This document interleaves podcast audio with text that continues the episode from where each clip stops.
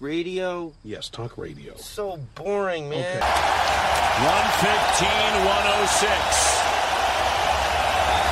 They're on their feet at Scotiabank Arena. Game one of the NBA Finals. Kyle Lowry from Edmonton to put it away. The dagger. You underestimated greatly. Most number ones ever. How long did it really take me? The part I love most is they need me more than they hate me. So they never take shots. I got everybody on safety. I can load every gun with bullets that fire backwards. You probably wouldn't lose a single rapper. For May 4th. May 4th. For June 5th, 2019. I am Brute Spataglia of Puck77.com. Happy birthday, Abby. And I am James Cool of Puck77.com. Wowzers. What 2 weeks off will do to you. And you went on vacation. I didn't really go anywhere. Yeah. Like I went somewhere, but not... you were drinking more than I did. Yeah, for sure. But... You good? I'll be all right. You have a good May? Or? Yeah, hopefully, the next, maybe 30 minutes. It might be, a slow 30 minutes to get into it here, but, I'll get into it eventually. How was your trip? You went, well, for those of you who aren't aware at this point, we didn't do a podcast last week. Mostly James's fault, but also partially mine. I tried to fill in for you, and no one could do it. So, instead of trying to go down that rabbit hole of the solo podcast that you proved to all of us is not a great idea. Say, yeah. I decided to just nix it last week. So yeah. It was great. I had a fantastic time. Ate too much, drank too much, and maybe shopped a little too much. And sure. No, it was good. We got down to see Greta Van Fleet. They are quite the performance live. If you ever get the chance, I do recommend. And I saw a Blue Jays game.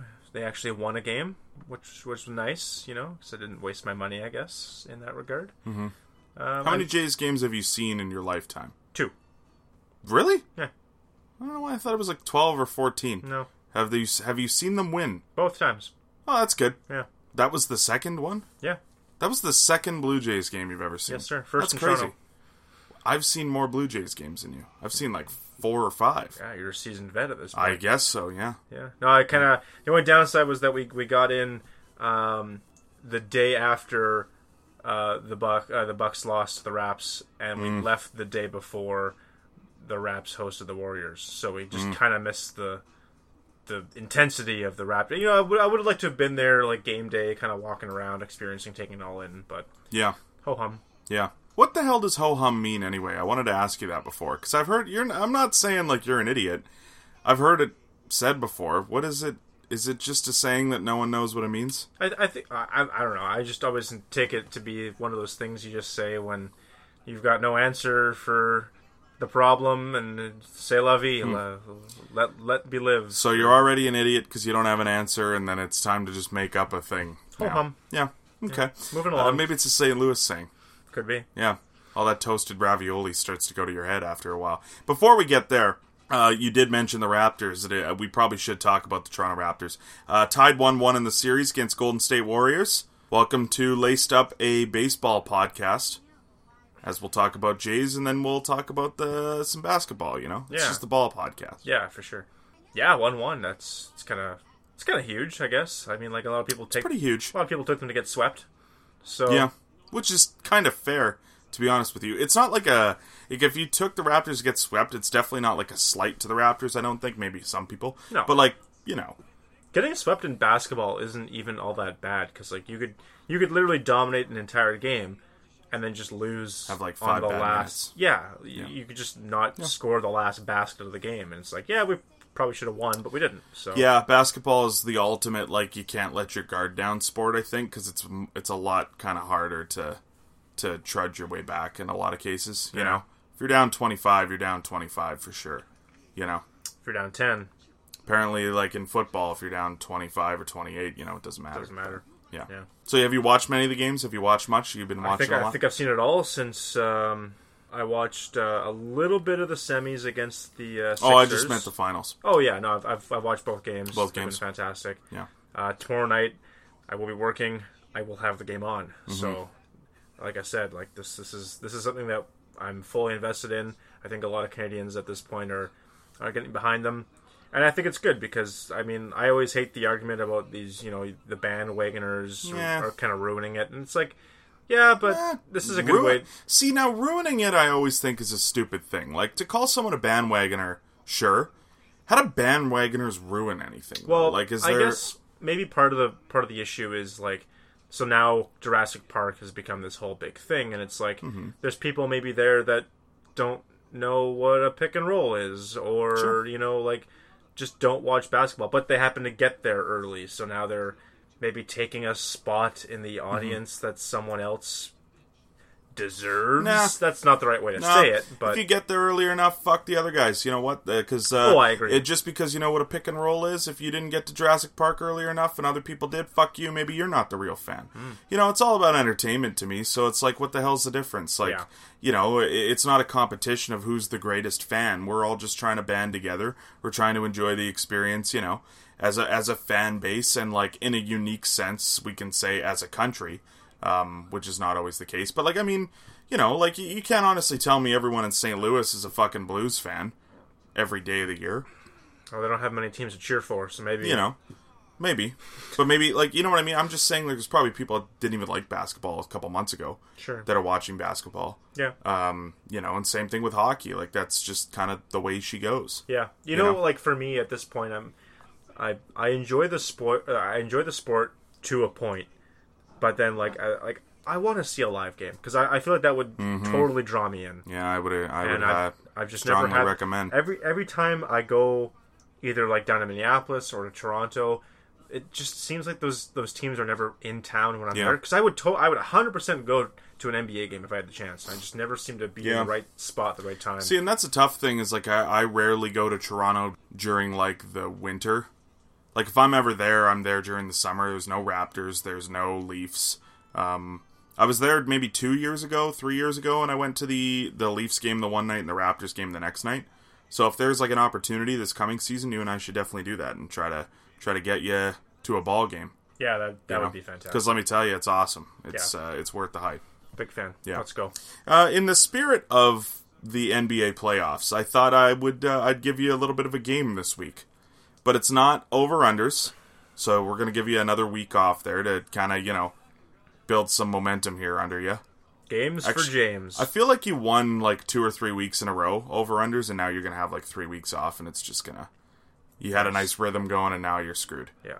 Way to kill momentum. Yeah. Well, that was the plan. So this week, it's a bit of a different game. This game is called Rapper, Raptor, or Masters. I'm going to give you a name, James, and you have to tell me if the name is either a famous rapper, a former Toronto Raptor, or a golfer who has won the Masters. PGA Masters Tournament. Okay, so just a little sidebar here.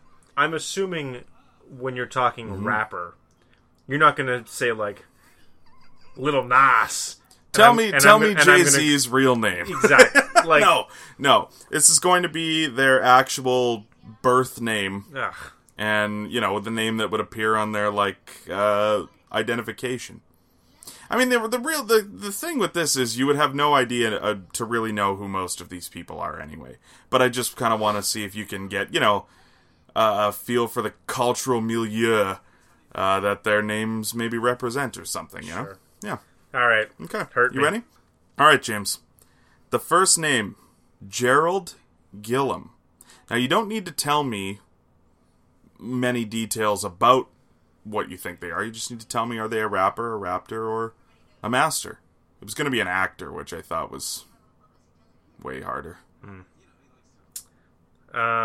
Gerald Gillum. Sounds like a rapper. You are correct, James. That is the rapper currently known as G-Eazy. Ah, yeah. A couple G's.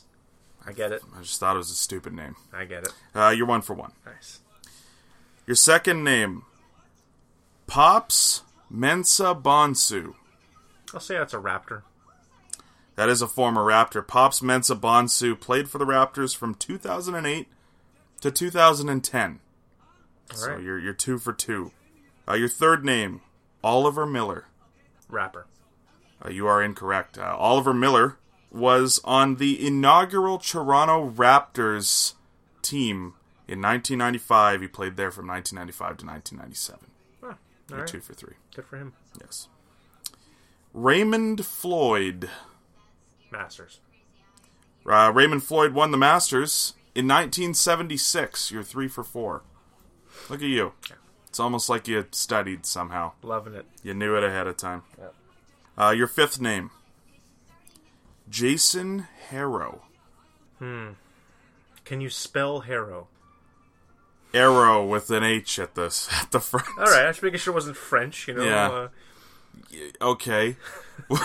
Would that have changed anything for you? Well, I would just, I know that no Frenchman has won the Masters since 1928, and I know that not a lot of French people are in the rap business. So that was. Is that true? Since 1928? Something like that. It's been a long drought.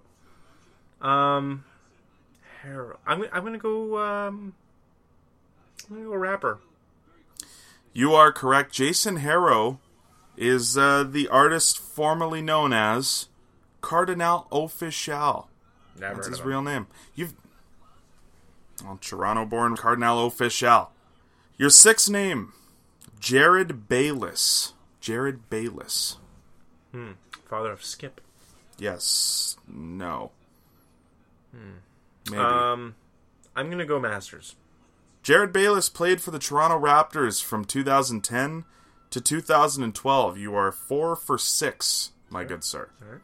Your seventh name, Chancellor Bennett. Chancellor. Evening, Chancellor. Masters. See, now I thought this one was going to be interesting. You were either going to get it right away or it was going to trip you up, and it ended up tripping you up. It was right there in front of you. Chancellor Bennett is the rapper formerly known as Chance the Rapper. Yep, so you're 4 for 7. I see. Let's do that hockey. Number 8. Yeah, I love how this is a great hockey podcast so far. Trevor Immelman. Trevor Immelman. Immelman. Do you have the origin? Like, where does it descend from? Yeah. Well, the gentleman is from the Netherlands. I am not sure if it's a Dutch name, per se. Immelman. I'll go Raptor. Trevor Immelman won the Masters in 2008. Okay. Yeah, you're 4 for 8. Oh, fantastic. Number 9, William Leonard Roberts.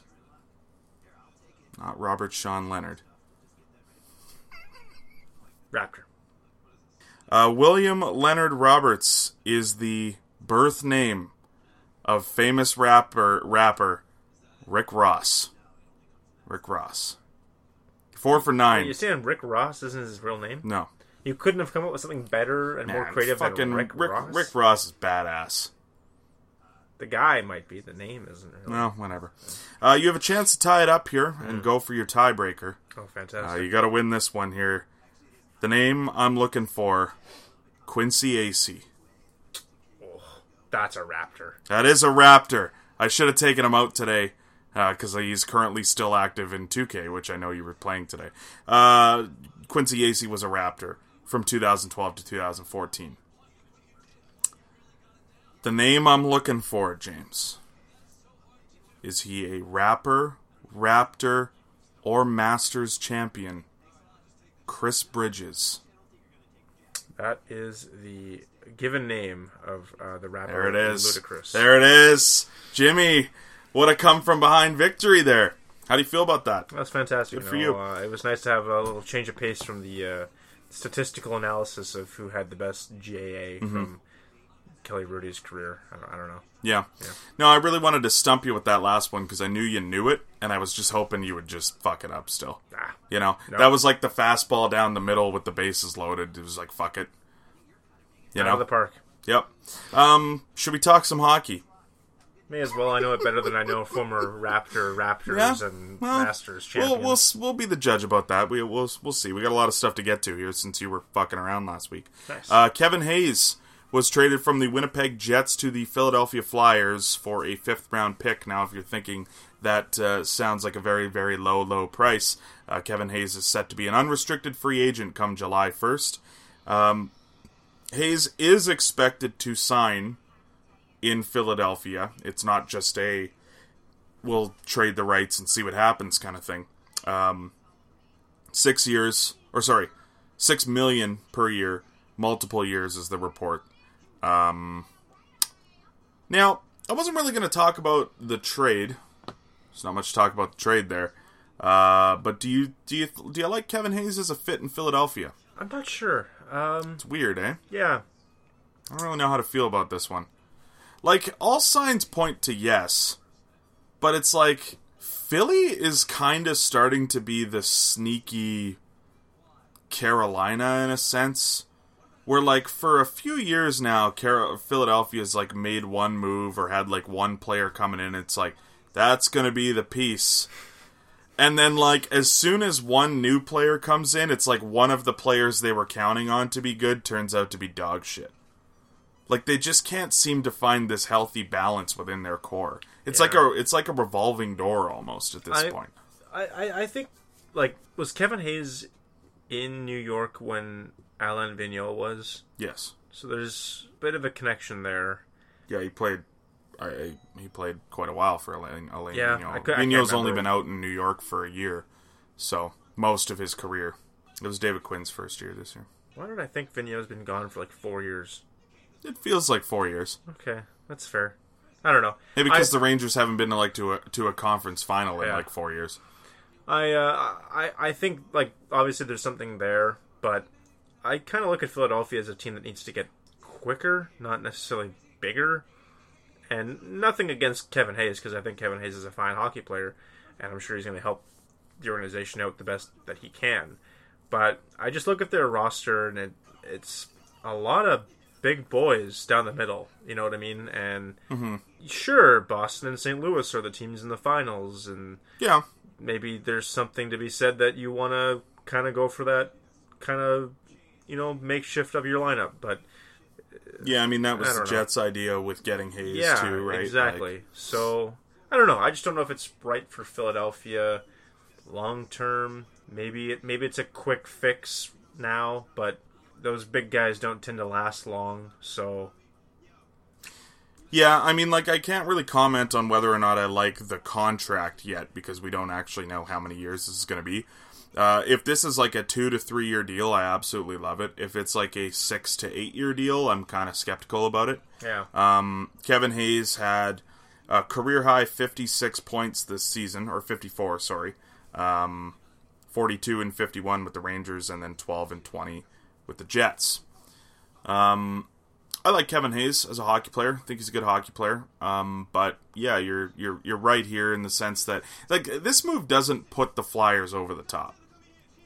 And if you're Kevin Hayes and you're at this stage of your career and you kind of, you know, you're a 27-year-old unrestricted free agent, like you really can, you know, call your shot here and really like kind of try to hit a home run. Like, wouldn't you want to be a complimentary piece in like Colorado or somewhere out west where it's like a bigger, heavier game than it is out east? East is speed. They don't really need your size out there. Like, I don't know if maybe he found because the east is smaller, it gave him an advantage when he was with the Rangers. Yeah. Like, maybe that. But I don't know. I don't really get it. I don't think the Flyers are all that close to a cup. And I'm not really sure how soon they're going to be because I haven't really loved Chuck Fletcher, so far as their GM. I don't know. Like, they have good prospects there. They're in a good position in that sense. But I don't really know if this move does anything for Philadelphia. They need to add bodies on the back end. They need to, you know, kind of get a team identity. And their identity at this point is that they just have a lot of big bodies. But they're not overly physical. You're rolling the dice with Carter Hart as your guy, too. Like, that's... Well, for sure. I look at could take a step back next year. He's 20 years old. I look at their offense. I like the makeup of their forward group. I think the time is kind of now for a lot of those guys, and maybe this is some sort of like kind of Hail Mary season for the bulk of this roster because like Claude Giroux's 31 at this point. You know, he's getting to the point in his career where it's going to come or it's not in Philadelphia, and you got to make those tough decisions at some point. But for now, he remains. He's the captain. He's probably their best player. You have to think that you're expecting more out of Nolan Patrick this year. And if it all comes together, I like it. They got a lot of good pieces up front. Sean Couturier, one of the best shutdown defensemen going both ways of the ice. James Van Riemsdyk, a great guy to have on the power play, down in front of the net. They just, you know what I mean? Like, they got those character specialty pieces almost. But you're right. It's the back end that's the problem. Outside of Shane Goss to spare, there's nothing to get excited about with this lineup. Like, Ivan Provorov, for sure. Still doesn't have a contract, though. You have to assume that's coming. That's got to be Provorov's going to be tough, too, because Provorov took a major step back last year.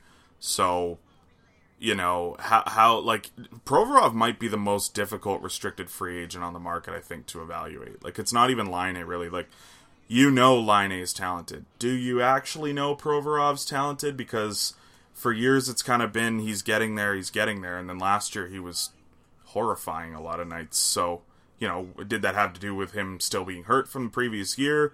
Injury maybe didn't heal right. Like, Philadelphia has a history of forcing guys to play through injuries that they probably shouldn't be playing through. He hasn't missed a game in his career. So, and that's exactly it, right? Like, fucking, you know, they forced Wayne Simmons to play on that knee a couple years ago, and he's never been the same. So, you know, is this something that maybe he should have been rehabbing from this year and not playing quite as much? Like, I don't really know. But regardless, it's played into his value. So, yeah, I don't know. Philly's a weird team. It'd be interesting to see. They're definitely a wild card this year, depending on how their offseason goes. If they can bring in a piece on the back end and maybe put six guys on the ice that can compete night in and night out, but it's going to be tough. Okay. The Edmonton Oilers found a head coach. Now, I'm curious as to why you're playing the song. Oh, this fucking... You don't like Dave Tippett? Not really. No. All right. Not in this particular situation. Okay. Show your work.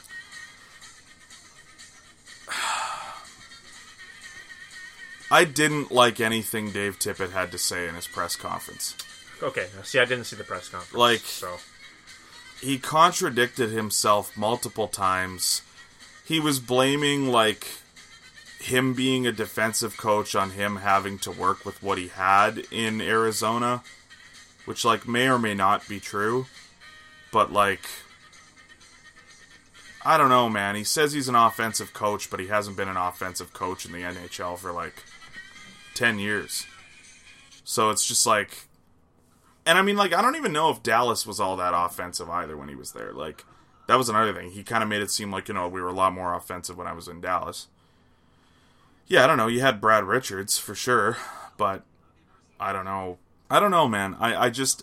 to me, this is still a hiring of, like, another guy where it's, like, there's a lot of question marks, I think, because he's already made a decent amount of mistakes as an NHL coach. I like Dave Tippett's approach. Like, I think one good thing about Dave Tippett that the Oilers haven't had through their last, I don't know, two coaches maybe. It's hard to keep track of all 14 coaches they've had in the last 2 years. But is that he's a player's coach. He's a lot more approachable. He seems like he's probably a lot more fun, which I think is going to help.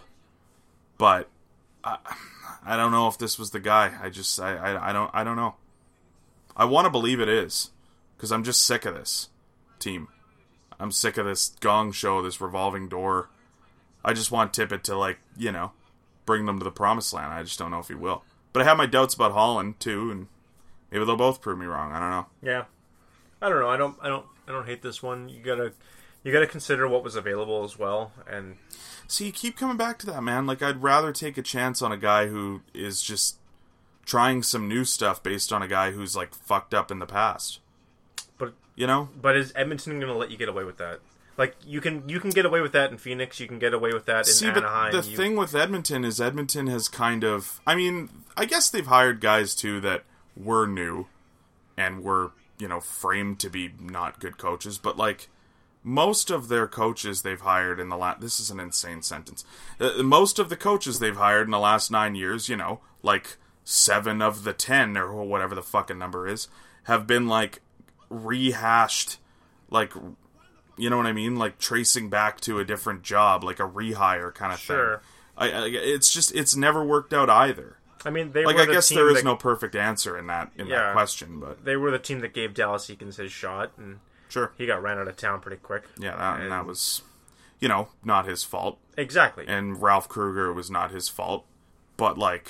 But that's the thing. I would say Tom Rennie, it was his fault. I would say Ken Hitchcock, it was his fault. The media is so involved in the decision-making, it seems, with this team. Like, how do you justify going back to another, like, NCAA head coach who might have a good resume at that level...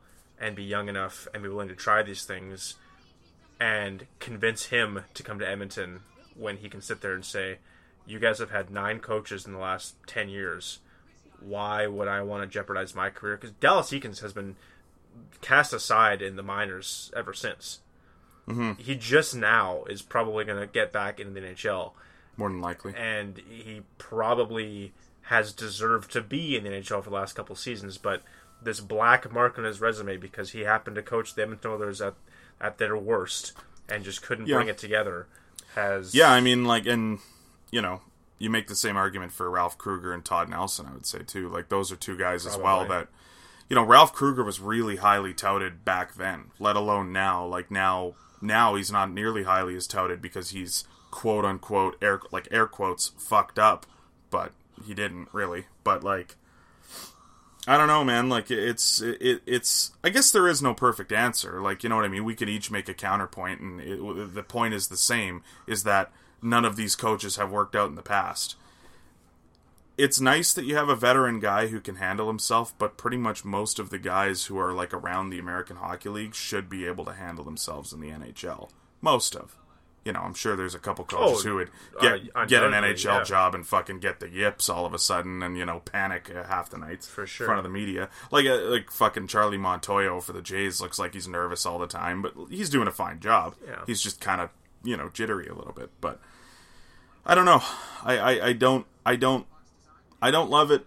I'm really skeptical because he's been out of the game for a long time, and the last time he did a really, really good job with the team was a really long time ago. So, I think he might have got a Jack Adams nomination when he was in Arizona. Yeah. Which I don't know if that helps or hurts his case, but, you know. I guess technically it helps, yeah. Yeah, I don't know. I mean, like, the funny thing is like, my argument would be, like, I'd rather go with, like, Todd Nelson. But the Oilers won't go with Todd Nelson because they ruined him. Yeah. So. No, I don't know. It's... I don't think there was ever going to be a right answer with this team. You never really would have known it when it happened. Yeah. That's the point, I think, right? Is like, if they would have gone with, I don't know, say they hired Lane Lambert. Like, I would have loved that, because I think that's something different. It's a guy who has deserved a job and has never proven any otherwise. Like, you know... And maybe you wouldn't have loved it because it's a guy, it's like, well, how do you handle yourself in the Edmonton media considering you've never had an NHL head coaching job, you know? Like, you can make the point either way, I think, so it's tough. I don't like it. I guess you do. I like Dave Tippett. I'm just skeptical. Yeah, I like it given where they're at, because you have to think, like, they had to have offered Quenneville something. But Quenneville took one look at that team and said, no, I'm not going to come coach in Edmonton. Yeah. Not because I don't want to coach Connor McDavid. Not because... Yeah, no one's saying no because of Connor McDavid. Exactly. That's for sure. They're saying no because of where Edmonton is, how they've treated the coaches that they've had, and a lot of the hat falls on the media's shoulders. And I don't blame them. Like, I would not blame anyone for not going to that club to coach this team.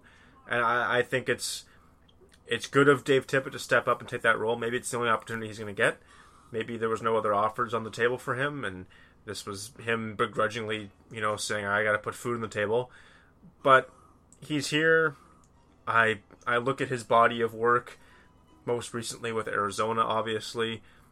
Look, that wasn't a great club. I don't think you can put a lot of the blame on Dave Tippett in those situations, because up until that last season, the management in Arizona was unwilling to change and unwilling to bring in new pieces. My thoughts and John always... Chayka just kind of came in and said, I want my guy, and sorry, you gotta go. Did Chayka fire Tippett? Yeah. Chayka's been there that long, eh? Yeah. Holy shit. Yeah, like, it's just, Tippett was a guy I always kind of had my eye on while he was in Arizona, and I never thought Arizona had, like, I never blamed it on the teams or Tippett. Like, I always thought Tippett didn't do a good enough job, but the teams also weren't that amazing. Like, I don't know if that makes sense. Like, nobody really ever stepped up to the plate, it felt like. Like, Tippett nor the team. Mm-hmm. So, I don't know. Like, I don't know if Tippett was the right coach for those teams, but were they bad enough that he was the right coach and maybe we don't realize it? Like, I don't know. But anyway, it's another rehash, it's another rehire, and hopefully he can, hopefully he has a nice time with Mark Spector there. I'm sure they're going to get along just fine. The Stanley Cup Finals are happening. Your thoughts, sir? Haven't watched a lot. I'll come out and say it. The best part about this is I've got on our breakdown here for the week, I have games 1, 2, 3 of the Stanley Cup Final, and I honestly, had we not gone out to watch the game last night, I would have forgot there was a fourth. Series tied 2-2. Yep, it is. Cool. Yeah, I don't know. I can't really dive into how the games have looked. I'm sure they've been entertaining. I'm sure Bobby Orr's been talked about many times. I can say that the Blues have seemed to have found an answer for the tenacity of the Boston Bruins, and that begins and ends by breaking down Chara's jaw. Apparently, that's all you have to do to stop that defense. Yeah, sounds like Chara's out game 5, possibly 6 and 7. Depending how everything goes, yeah. But I mean, it would have to be pretty dire. I don't know, for him to get back in at this point. Yeah, like that's the thing, eh? Is like, how much better is Chara than the next guy at this point? Yeah. Like, I mean, you and I had this discussion like a month ago on the podcast. Like, typically, I would argue that, you know, like let's say, because I think this was the argument, like Jake Gardiner at 80% is better than like fucking, I don't know, Callie Rosen at 100%.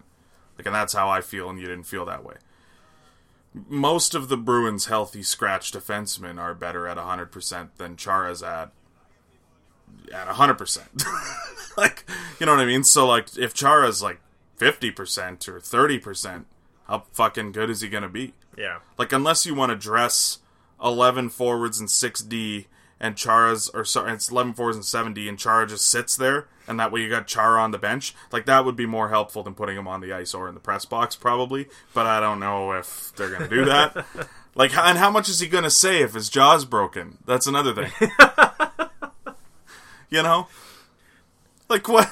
Bruce, you had Zdeno on the bench tonight. How helpful was he in leading this team to the victory tonight? Well, you know, I thought the way that he was able to get water for Torey Krug when he was starting to cramp up there in the second, you know, it was, you know, Torey didn't have a chance to drink a lot of water. You know, he was out at Boston Market all day, Dunkin' Donuts, so he didn't have a lot of time, you know. Yeah, I don't know. It's a hit.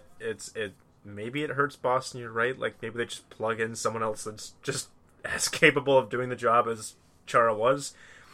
But, no, I don't know, like, from an outside perspective looking in, like, it's been back and forth, home ice hasn't really seemed to benefit either team yet, they head back to Boston for Game 5, it's best of 3 at this point, and, you know what, I'm going to make a more conscious effort to try to watch these final 3 games, sure. But the Raptors, yeah, see, man, Raptors. The thing for you, man, is, like, I don't have to write anything about the St. Louis Blues this summer or the Boston Bruins. Like, basically not one word, unless, like, the Jets fucking sign Carl Gunnarsson or something this summer, you know? Nice. Like, the Blues won't even really come up other than, like, the Blues and Jets series. I'm good. There's a real possibility that someone's going to tap you on the shoulder in the next few months and be like, hey, can you write an article about this? And it's like, oh, no, I have to mention that they won the Stanley Cup? Oh, no, and you, like, don't know anything about it. You gotta research the finals, rewatch all the games just so you fucking, it's like July 10th, you're sitting on the fucking deck. Yeah. Sounds terrible. It's not what I was. Not what I invested in when I picked. Yeah, exactly. Blues in November. You were getting all excited, right? And then the fucking finals happens, and you're like, "Oh, it's against Boston. Well, I just won't watch it." No. You watch the games. You watch now. No, I don't know. Tarasenko, he's keeping it hot. The offense in St. Louis looked like it was going to dry up there at the beginning, and they've bounced back nicely in the last couple games. Some optimism there. Binnington apparently is unbeatable now, except for when he gets beat, and then he's unbeatable. See, now, and that brings me to my next point, though.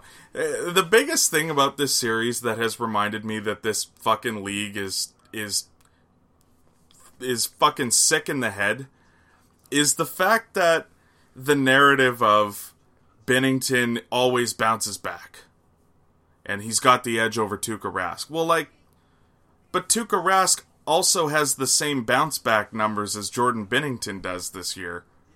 So, aren't in theory they just going to alternate wins until, Rask wins Game 7? Binnington's still going to fucking lose then. But it's all you hear about is Binnington good and bounce-back games. Well, that's not good enough. He needs to be good all the games now. Yeah, but so is Rask. But he will be. Well, he hasn't been. Because he's just coming off a loss, buddy. He's going to bounce back tonight. That's what I'm saying. Or tomorrow. Tonight. Recording this tomorrow. Yeah. It'll be better tomorrow. Okay. Yeah, I don't know. I just think it's funny. The way that they spin the narratives, all these times, it's just, sometimes it's just stupid. No, it definitely is. It's just, it is, we're talking about a kid that's played 40 games at the NHL level. I have never, I've never bought into the numbers on a loss or the record on a bounce, a back-to-back or shit like that. I don't know, man. The circumstantial stats like that sometimes I can't get into. No, it's just, the goalie's records after a loss. Whatever. No, it's just, every goalie's fucked in the head. They should be able to go into the net the night after they lose or a night after the night after they lose, and they should be able to win the game. Most goalies are fucking fine. Right. You know? You're not wrong. I'm just... It is. If you're fragile, you picked the wrong job. I think that it's fair to say that it is worth noting that he's never lost back-to-back games in his very short career. Not a lot of goalies can say that. So it's just a kind of a fun fact that people have attached themselves to. Tuukka Rask has lost back-to-back games before, but he's also played for 10 years. And I get it. It's a small sample size. It's just neat. It's fun to run with. People like the kind of that little story about how long can he make it last. I'm not saying it's as stupid, but it's definitely not far from if Jordan Binnington had played 6 games and his record was 5-1. They're oh, he's never lost back-to-back games. Well, yeah. You remember, but you've seen, stats like that where sometimes they just bring it up and it's, right. Undeniably stupid. A pitcher's pitched 16 innings and it's oh, he's never allowed a run. Well, yeah. I mean, that's still pretty impressive, but that's not that impressive. That's not how it works. It's 2 games. It's not the idea when we thought of this statistic. Yeah, the fact that he pitched 8 innings in both outings is more impressive. But yeah. Laced Up a Baseball podcast. And, sometimes... I don't have a good segue. This week's sponsor is Airedale Hunting and Fishing. Located in the balmy metropolis of Wawa, Ontario, Airedale has provided a unique wilderness experience since 1945. They have 18 remote fly-in outpost camps that helps keep the lakes pristine and the fishing extraordinary. Our sweet, sweet boy Mike Wern is out there right now getting all the... Have we ever... What does Mike actually do there? He just fuels the planes up. Imagine... No, I'm pretty sure he just fuels the planes up. He's just a gas guy.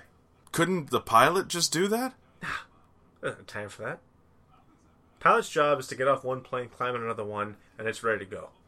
Well, if he were a commercial airliner, for sure. I'm not expecting a fucking WestJet pilot out there gassing up the plane. Folks, if you look out your right side window, you'll see me gassing up the plane. I'm your pilot. Power Gates is my name. Hello. That's the experience they're going for. They want you to feel at home. Yeah. Like a commercial pilot. Yeah.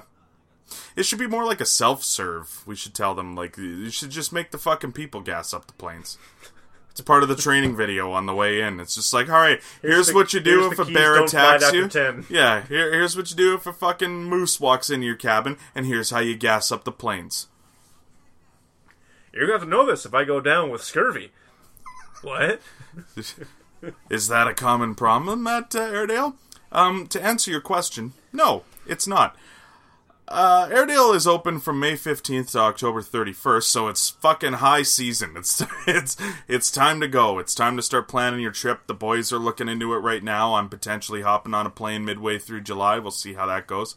But yeah, it's a great time. It's a great way to experience the wilderness like never before, especially if you've never been to that area. It's quite a beautiful part of the land, you know. So, what were we gonna say? It can't be any worse weather than what we've got here in June. It's June, and it's just miserable. So today, like, just, you know, if you're listening to this podcast and you're not in Thunder Bay, today it was like, I don't know, 6 and rained the whole day. Like, it was horrible outside.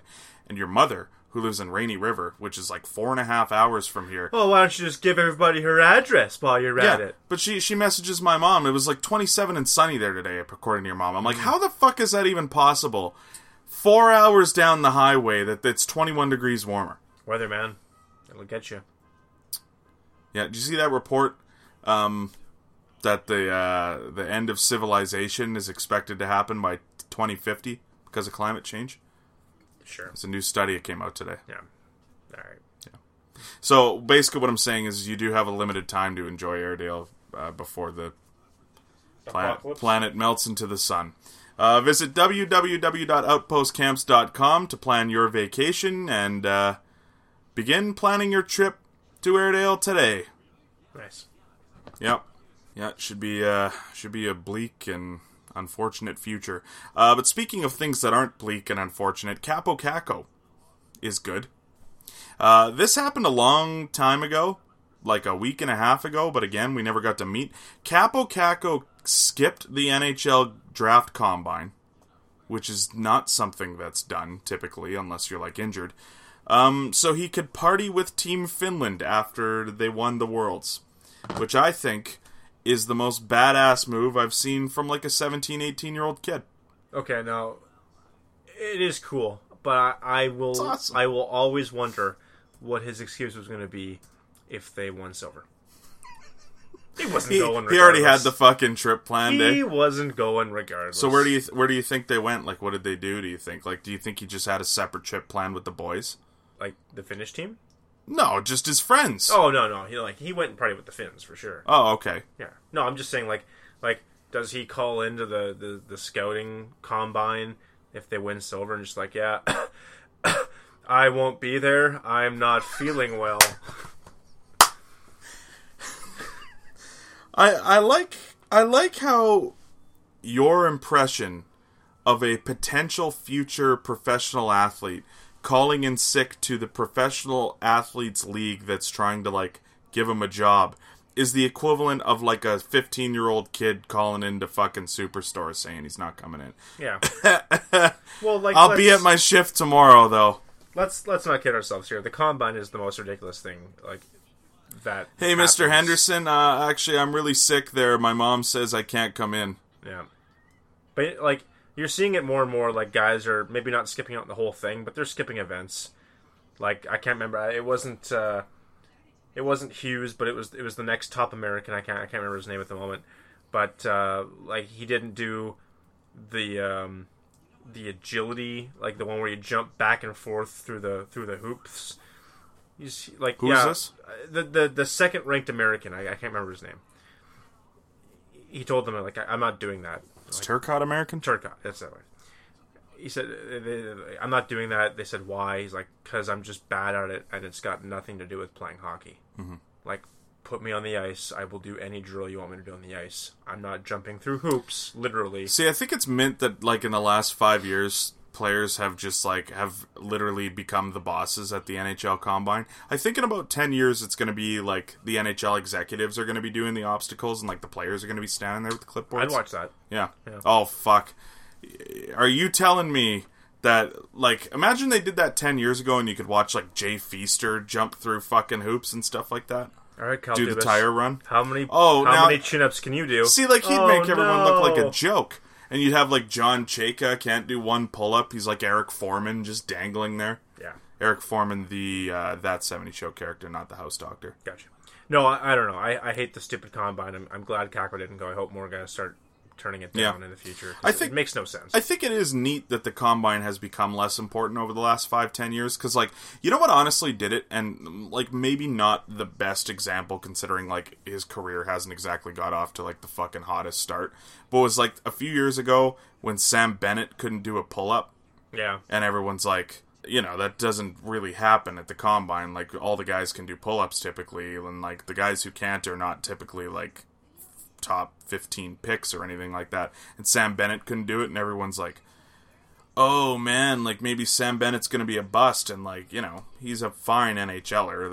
His struggles have nothing to do with him being able to do a fucking pull-up. Right. It's just he's not...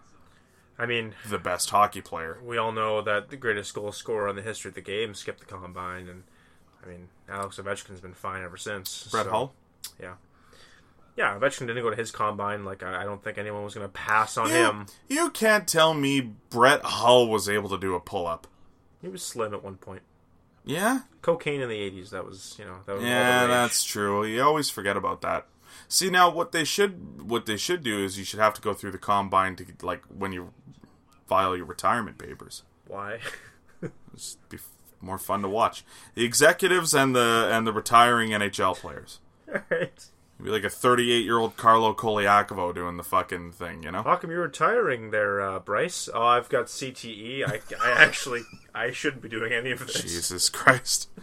Yeah. You'll see more and more GMs. See, you'll see more and more GMs retiring early, thus eliminating the old boys club. You know what will be fun to watch, though, is when, because Natsoff retires, and we can just watch him get all copped up on cocaine and do the Combine. This was kind of one of the bigger ones, I guess, for what we missed. I mean, it's big and it's not, because, like, it depends how you look at it, right? For those of you who are not aware, a video was released last week of Capitals forward Evgeny Kuznetsov hanging out in a Vegas hotel room. The video was from last June after the Capitals had won the Stanley Cup at some point in the days afterwards. Kuznetsov is seen in a room with some strange girls, and honestly, I don't even watch the fucking video. I guess some guys or something. I don't know who's actually in there. But bottom line is there is lines of white powder on the table in front of Kuznetsov that appear to be cocaine. And obviously everyone jumped to the conclusion that it is obviously cocaine, meaning it's probably cocaine. How does it look like cocaine? Is it because it's just in the lines, or it's just white lines? So everyone's first thought was cocaine, but, like, people snort Adderall and stuff, so, like, it could have been anything.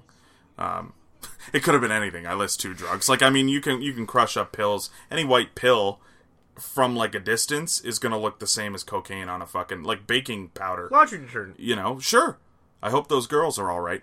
Yeah, but anyway, so, this video got out, and obviously, like, the Capitals are doing their own, like, internal investigation, but they didn't really comment on it much. Kuznetsov kind of just said, like, you know, I left the room shortly after, nothing happened, and blah, blah, blah, and that's basically it.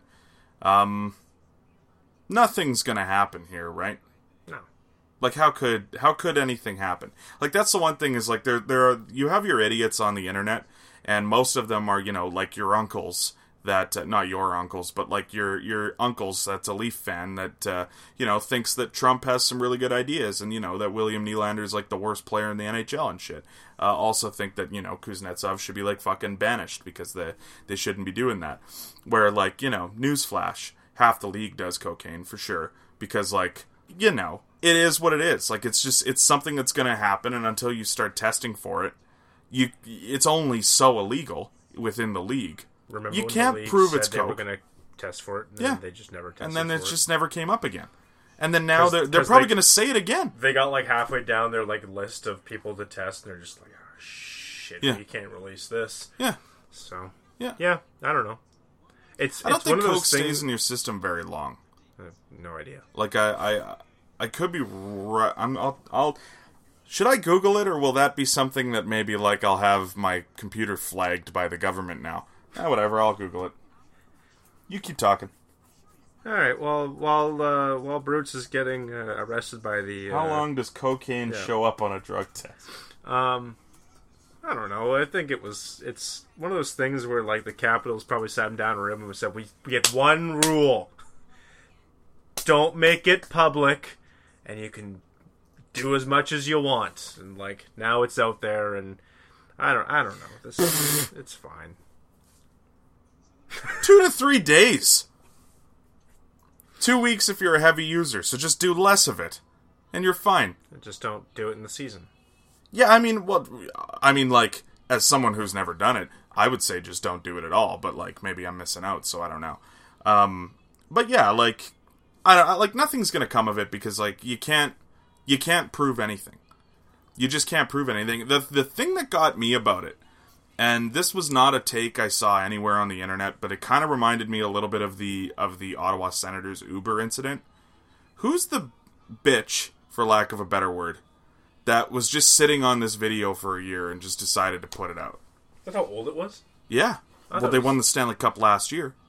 Oh, I just thought this came out like 2 weeks ago. He was just in Russia after the World Championship. No, it's in Vegas after they won the Stanley Cup.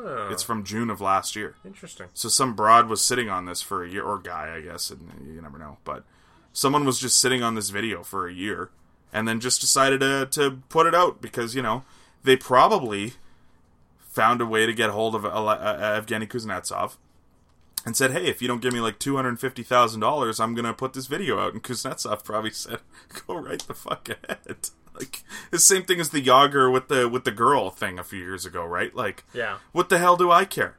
Like, what you know what I mean? What's going to happen? Like, the NHL's going to ask me about it. I'm going to explain exactly what you just did. And then I'm not going to get suspended because I didn't do anything wrong. Yeah. No, It's a big story because social media made it one, and I don't know. Well, it would be... It's a big story because everyone can, again, spin the narrative and be like, well, just because he wasn't doing it there, it doesn't mean he wasn't doing it earlier, and doesn't mean he doesn't do it in his free time. Like, I've been in the same room as cocaine. I don't fucking do it. You know? It's possible to be around it and not do it.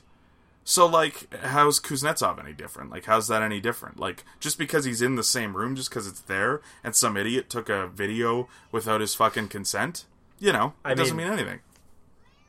We all know he's doing it, though. So... Dude, the guy does a Birdman celebration when he fucking scores goals. Of course he's on cocaine. See the video of him with the face-off, Todd? Yeah. Just weakened. Just fidgeting away. It's like, whoa, bro. Relax. So you're going to get kicked out of the face-off circle. He doesn't, but I don't know. I kind of hope he does. It would explain a lot more about his personality. It would make a lot more sense as to why he was in that room. Yeah. I would love to do a top 10 players I think do coke top 10, but that we could get sued for libel big time. Oh, yeah. I mean, you could. I don't use my real name on this podcast. I guess it's Leaf season now. Oh, wait, not quite yet. Well, former Leaf season. It's time to start the Leaf talk now, finally. Phil Kessel's in the news. Phil Kessel. Did you like? Phil's a Jets fan. Sort of Oscar Mayer wiener trip thing, or he won free hot dogs for a year. Jesus, I've heard that can be a curse. I had 13 hot dogs today, Kitty. Phil Kessel's in the news. It seems increasingly likely that Phil Kessel is to be traded this summer. The Penguins have mentioned that they are fine to keep Phil Kessel. I don't know. I feel like it's probably too far gone. I think they not have to trade him, but I think it is now within their best interest, after openly saying he's a trade target for so long, to, you know, maybe get him out of town. There's probably a reason why they wanted to trade him, because no other reason makes sense to me other than, like, he's not gelling with the team anymore. Because he had a fucking phenomenal season. If you're going to start parceling off assets, I don't know if the guy that you brought in, you coincidentally started winning Stanley Cups all of a sudden, is the guy. I don't know what the hell you do, though, if you're Pittsburgh. I mean, if you're Pittsburgh, you fire Jimmy Rutherford, but that's a different argument for a different episode this month. It's really hard to take the sweet old man into the back room and sit him down and tell him that he can't come to the office anymore. Why not? He doesn't even know he's going there. He'll die. He's got his fucking niece driving him there, kissing him on the cheek, and like, you call me when you're done, Uncle Jimmy. He'll die. I hope not. He's a sweet old man. He's past his prime as a general manager. Yeah. But yeah, Phil Kessel, the rumor was initially that Phil Kessel would be going to the Minnesota Wild. There was speculation that it was Kessel and Jack Johnson for Victor Rask and Jason Zucker. Whether or not that was the trade, it doesn't matter at this point anymore, because the report is that Phil Kessel Shot that down. Chose not to waive to go to Minnesota. No, thank ya. I think part of that is him not wanting to leave Pittsburgh. But I do think part of that is the Minnesota Wild have no earthly idea what they're doing. And, like, why would you want to waive to go to a team where the two players you're getting traded for are on contracts that were just signed or they were just acquired within the last, like, year? See, Zucker's contract's new. They just acquired Victor Rask. They're doing what the Penguins are doing. They just seem to be bobbling their fucking assets at this moment because they don't know what they want to do. I wouldn't want to go there. I don't like that argument. Why not? Because when you sign those guys and you acquire those guys to your team, maybe you don't have the opportunity to get a Phil Kessel. And now you do. And just because you just happened to sign that guy last year and acquired him last season, but shouldn't stop you from going out and acquiring a better player. Oh, I'm not blaming Minnesota. I'm saying, but why would Phil Kessel want to go to a situation like that? I'm saying I don't blame Phil Kessel. I'm not saying Minnesota's stupid to make that offer. Obviously, at least in my opinion, Minnesota wins that deal. But yeah, I don't know. I guess I see what you're saying. Like, it's more of about a Phil Kessel thing. It's just to me is like Phil goes there, he moves all his shit there, he gets committed to the Minnesota thing. Isn't he from Minnesota? Wisconsin. So he's from the Minnesota area. And then January comes around and the team's 19 and 25 and all of a sudden they're coming to you and they're like, hey, will you waive your no trade clause? Can you trade me somewhere where maybe I can like commit to winning is my thought. It's just like Minnesota's commitment to winning I don't think is there given the moves that they've made in the last year. It seems like they're trying to I don't know what the fuck Fenton's doing. It's the weirdest GM I've ever seen in my life. But I'd rather go to, like, for example, Arizona, where it's like they can afford to fit you in, they need a goal scorer, they're obviously committed to winning. Carolina, but same division, so you know what I mean? But you'd rather go somewhere where A, there's commitment to have you, B, there's commitment to win, because he's not young. I mean, maybe he wants to go to Florida, and maybe Florida's a bad example. Maybe he wants to go just somewhere warm and just retire there, and he's good with that, like the Ducks or something. Where's and like see them through a Schneider's. Hot dogs. Ooh. Our second Google of the podcast. Schneider's head office. What do you think? I think Schneider's is Canadian. Yeah, it is. Okay. That's fine. Kitchener, Ontario. Well, he already has a place. Phil Kessel likes hot dogs. Do you think the Leafs are on his 10 team list?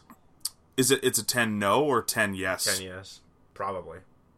I would think yes, solely based on the fact that a lot of players have been known to, like, when they have to supply a list, include teams that are less likely, so that way they just don't get traded. Yeah.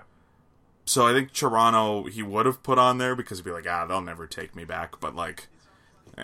Kyle Dubas. And even if they did, I got a place stupid. There. So, yeah, exactly. You know, do you think Phil Kessel would welcome a return? I think he would. I don't think the media would. It would have to be different this time around, you would think. Because he's not the guy. Phil Kessel was the easiest whipping boy in the world last time around because it was like, you know, there was no one else on the team remotely good at hockey. Man, he made Tyler Bozak and Joffrey Lupul look like borderline all-stars. Yeah. Pick a center, Phil. Who you want to play with this week? Phil Kessel and William Nylander. All right, next topic. I'm not going to be able to sleep tonight. Yeah. Yeah, and we're basically getting to Leafs talk here. So for those of you who are not interested in hearing about the Leafs, I guess turn off the podcast. We'll see you next week. But yeah, we'll see you next week. There's no top 10. Should I just do my housekeeping now, maybe, so that way people can turn it off if they want? It's not your worst idea. Nah, stick around. I got an announcement for the end of the show. We'll save it till the end of the show. Fantastic. You don't even know what the announcement is. I don't. You know what it is. You just don't know what I'm getting at. Yeah, but anyway, for the Toronto Maple Leafs are in the news because, I mean, you know, the Stanley Cup Finals happening. What better things to talk about than the Toronto Maple Leafs and, you know, like Kuznetsov sitting around fucking baking soda on a table. Patrick Marleau is in the news. It's been reported by, I believe, Chris Johnston that the Toronto Maple Leafs and Patrick Marleau are set to part ways. this summer that Patrick Marleau will not be playing for the Toronto Maple Leafs next season. Should we start there, or should we combine it all into one? Hey, man, you're the host. You know, you make your call. Let's combine all to one. We can just talk about the Leafs after that. Also reported since we talked last, Nikita Zaitsev, defenseman for the Toronto Maple Leafs, has requested a trade from the Toronto Maple Leafs. You hate to see it. So Marleau, moving on. Zaitsev has asked to come out to be traded. Now, I don't want to minimize the contributions that these two players have made to the Toronto Maple Leafs, but I do have to say that if you talk to, I'll just say Leafs Twitter. I don't want to say Leaf fans because there's a lot of dumb Leaf fans. But the smart part of Leafs Twitter, that if you would have told them that Marleau and Zaitsev won out, that would have been the best possible fucking news that we could have got. I could probably get all six of those guys in a chat right now if you want. And all six? Six? There's Jeff Vayette, Mike Stevens, Ian Tulloch. Is that everyone? Dangle's all right. Dangle's, I don't follow Dangle, but Dangle's good. He knows what he's doing. I gotta follow him. And, that's okay. It. So that's four. About it. And then you and me. That's four. All six of us. We don't even talk to those other guys, really. Josh knows what he's doing. True. Yeah. He's in America though, so he's kind of out there. He's a Boston boy now. Yeah. Boston. Yeah. So I don't know. This is good news potentially. I mean, like, it's hard to imagine a scenario where Dubas acquires something even worse than these assets would be, you know. Yeah, it's tough. Like, it's hard to acquire an even more deadweight anchor. Like, you're not going to trade Zaitsev for another bad contract, because you don't need to do that, you know. So he's going to come for some sort of an asset, it sounds like. It sounds like there's a bidding war. For Zaitsev. Like, there's been multiple teams that are for sure interested. The Canucks are super interested. He's been linked to the Carolina Hurricanes as part of a larger trade. Florida, I think. Devils, Vancouver, and I didn't even hear Islanders Devils. For sure. I don't know about Florida. Fucking Islanders. Oh my god, that would be perfect. Yeah. Oh man, give me an Islanders team where you add even worse fucking possession guys, and then they end up winning like 70 games next year. As well as division buddies Tampa Bay. Tampa apparently is in, if they can't get Carlson. Where'd you hear that one? Somebody that Viat retweeted. I still think I'm missing one, too. Like, I think there's... But you're right. It is a bidding war at this point. I think there's another fucking team that we forgot. But anyway, yeah. I mean, Marleau's easier logistically. Well, I don't agree. No? Because the list of teams is small. He apparently only wants to play close to San Jose. So you're talking about five teams at best. Well, but I mean, it's easier... It's easier to agree on a principal deal, I think, with those teams, because San Jose would be tough, just given the situation that they're in. But the Ducks are going to... They've said no. ...be interesting. Okay, well, I heard that they were in on him. All right. And then, they were, for sure. But I don't know, maybe you've seen that's been disputed since. The Kings are another team. And the Coyotes are another team. The fact of the matter is that if you have to trade Marleau and fucking Jeremy Bracco for a low pick to just, like, pay them to take it, like, that's easy enough to agree in principle. Because, like, I think the Leafs are willing to concede at this point that Patrick Marleau is not a very big trade value asset, you know? Probably not. Like, I think that's... They can at least concede that, so that helps the deal get done easier, because the Leafs aren't going to sit here and be like... Oh, no, we want a second-round pick for Marleau, and then, you know, Bob Murray will tell Kyle Dubas to blow it out his ass, and, you know, that's the end of that. You know, Zaitsev's harder because of the term, because of the cap hit. It's got to be a certain team. They probably have to give money back, depending who it is. Like, Vancouver might be able to afford to take him on, but... Yeah. It'll be interesting to see, though. Yeah, and that's the thing. Like, if the bidding war keeps up, then it's less of a problem. Yeah, it's interesting that we've heard... kind of different thing, because I've on the Marleau front, I've read that Phoenix and Anaheim are both out, and that the Kings are definitely in, and the only other team obviously left on the list is I guess San Jose and Vegas are both in the area. San Jose makes a lot of sense, but they're probably not looking to add age given where they're at? Well, they probably just won't have the option to take on cap space based on the fact that they're already going to lose players that they want to hang on to. They're not going to want to add deadweight salary. Vegas is going to be lucky to only lose one of their players this offseason, essentially. They're going to have to get really creative. Now, like, if Vegas wants to send Colin Miller back our way, then for sure. Giddy up. But... and another thing to consider here, too, is if the say the Leafs were to retain 50% of Marlowe's contract, sure, that still has to be looked at as a win. That's still a win. Well, you saved yourself $3 million of dead space. Yeah, exactly. You get half that contract off your books. Yeah. That's, congratulations. But it's not ideal, but it's better off than the scenario that you thought you were going to be in coming into the offseason, right? Yeah. So, I don't know. I don't know why... these teams are gonna make this happen and let the Leafs off the hook, but if it comes to fruition, then I'm not gonna be upset about it. I wish both those guys success because I think Patty deserves a cup. I think his career has dictated that he's earned it at this point. It never came to be in San Jose, and the Leafs couldn't make it happen for him in Toronto and in his short time. And then Zaitsev. I think there's something in Zaitsev, and I think maybe it got lost in Toronto between Babcock and his own mental struggles, and maybe the media getting it, because apparently he's one of those guys that really reads into what people are talking about online about him. So I'd like to see him get a fresh start, maybe somewhere out of the spotlight, and I think there's some skill there still to be had. So I'm not saying I'm arguing with you here, but I've heard I don't get why other teams are going to help out the Leafs, and I don't. Other teams aren't helping out the Leafs. I mean, they are, but there are clearly teams interested in these players for a reason. Patrick Marleau, the Leafs are probably going to pay you to take. They're going to give you a prospect that you weren't going to get otherwise, probably. And there's a very real chance that these teams are banking on the hope that if Marleau plays 60 games in, let's say, Anaheim, that maybe they can convince him to fly out to Columbus for 2 months to try and win a cup or something next spring and get another asset for him. His asset's low now. It doesn't mean it's going to stay that low, I think, is what a lot of people are looking at.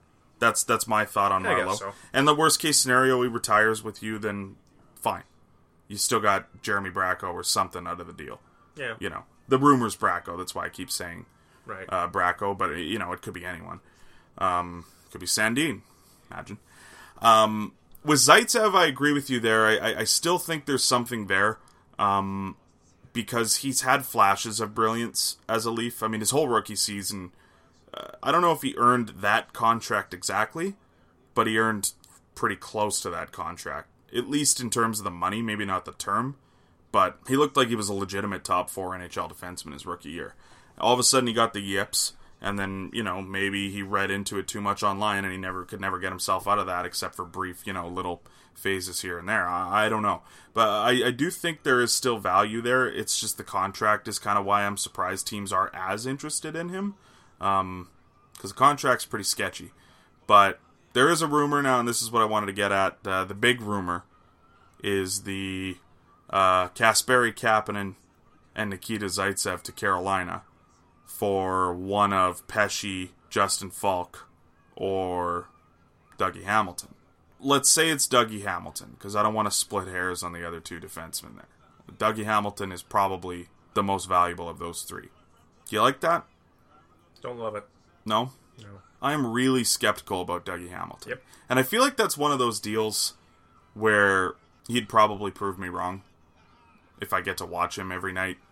Play less than... because the other thing is he's probably played less minutes in Toronto than he has on other teams, because they don't need to lean on him quite as much, because I can't believe I'm saying this. The Leafs D-Corps might be better than other D-Corps he's played for before. But the way I look at it is that you're essentially, again, paying a team to take a long contract that you don't want, and you're still getting a good player out of it.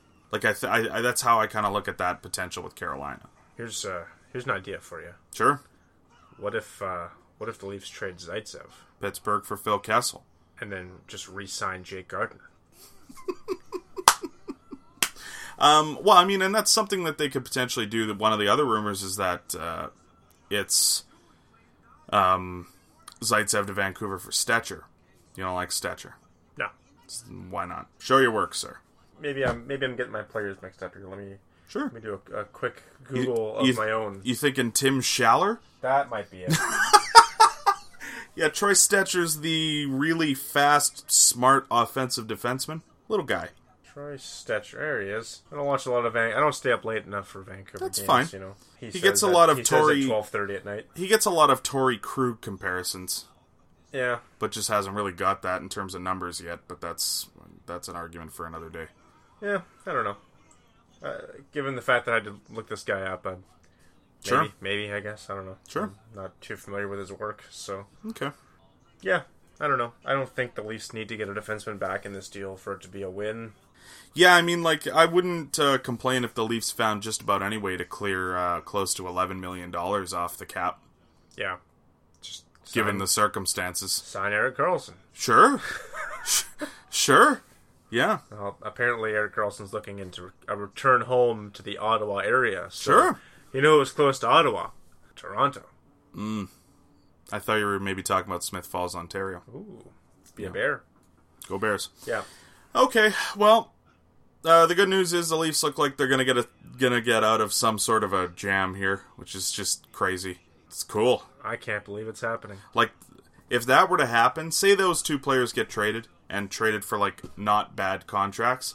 The worst contract on the team is arguably, like, fucking Zach Hyman now.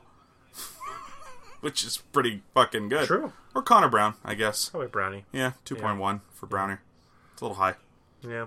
Still not bad, though. The good news is we've still got 30 seasons left to try to win a cup before the end of civilization. Yeah, that's true. Well, and actually, you know what? They said 2050, so, you know, you gotta adjust, like, give or take a year. We maybe have, like, 33 to maybe 28 years, but, yeah. Well, there you go. That's the end of Laced Up Apocalypse podcast for this week. I would like to thank our sponsor, Airedale, yet again, for pouring in the funds for us. We apologize for last week not being around for you, but we will be back throughout June, one way or another. There's a decent possibility that the last week of June, James is going to have someone else with him. And then there's a decent possibility that I'll have someone different with me, apparently, the first week of July. But we'll be around, for sure. We'll be here for you. We'll be getting things done. I did have one announcement I wanted to make about a not really a bonus episode, because it's going to be the regular show, but just so you know what's happening, because we will not be coherent enough to explain it as it's happening. June 19th is otherwise known as NHL Awards Day, as everyone knows. It's an international holiday.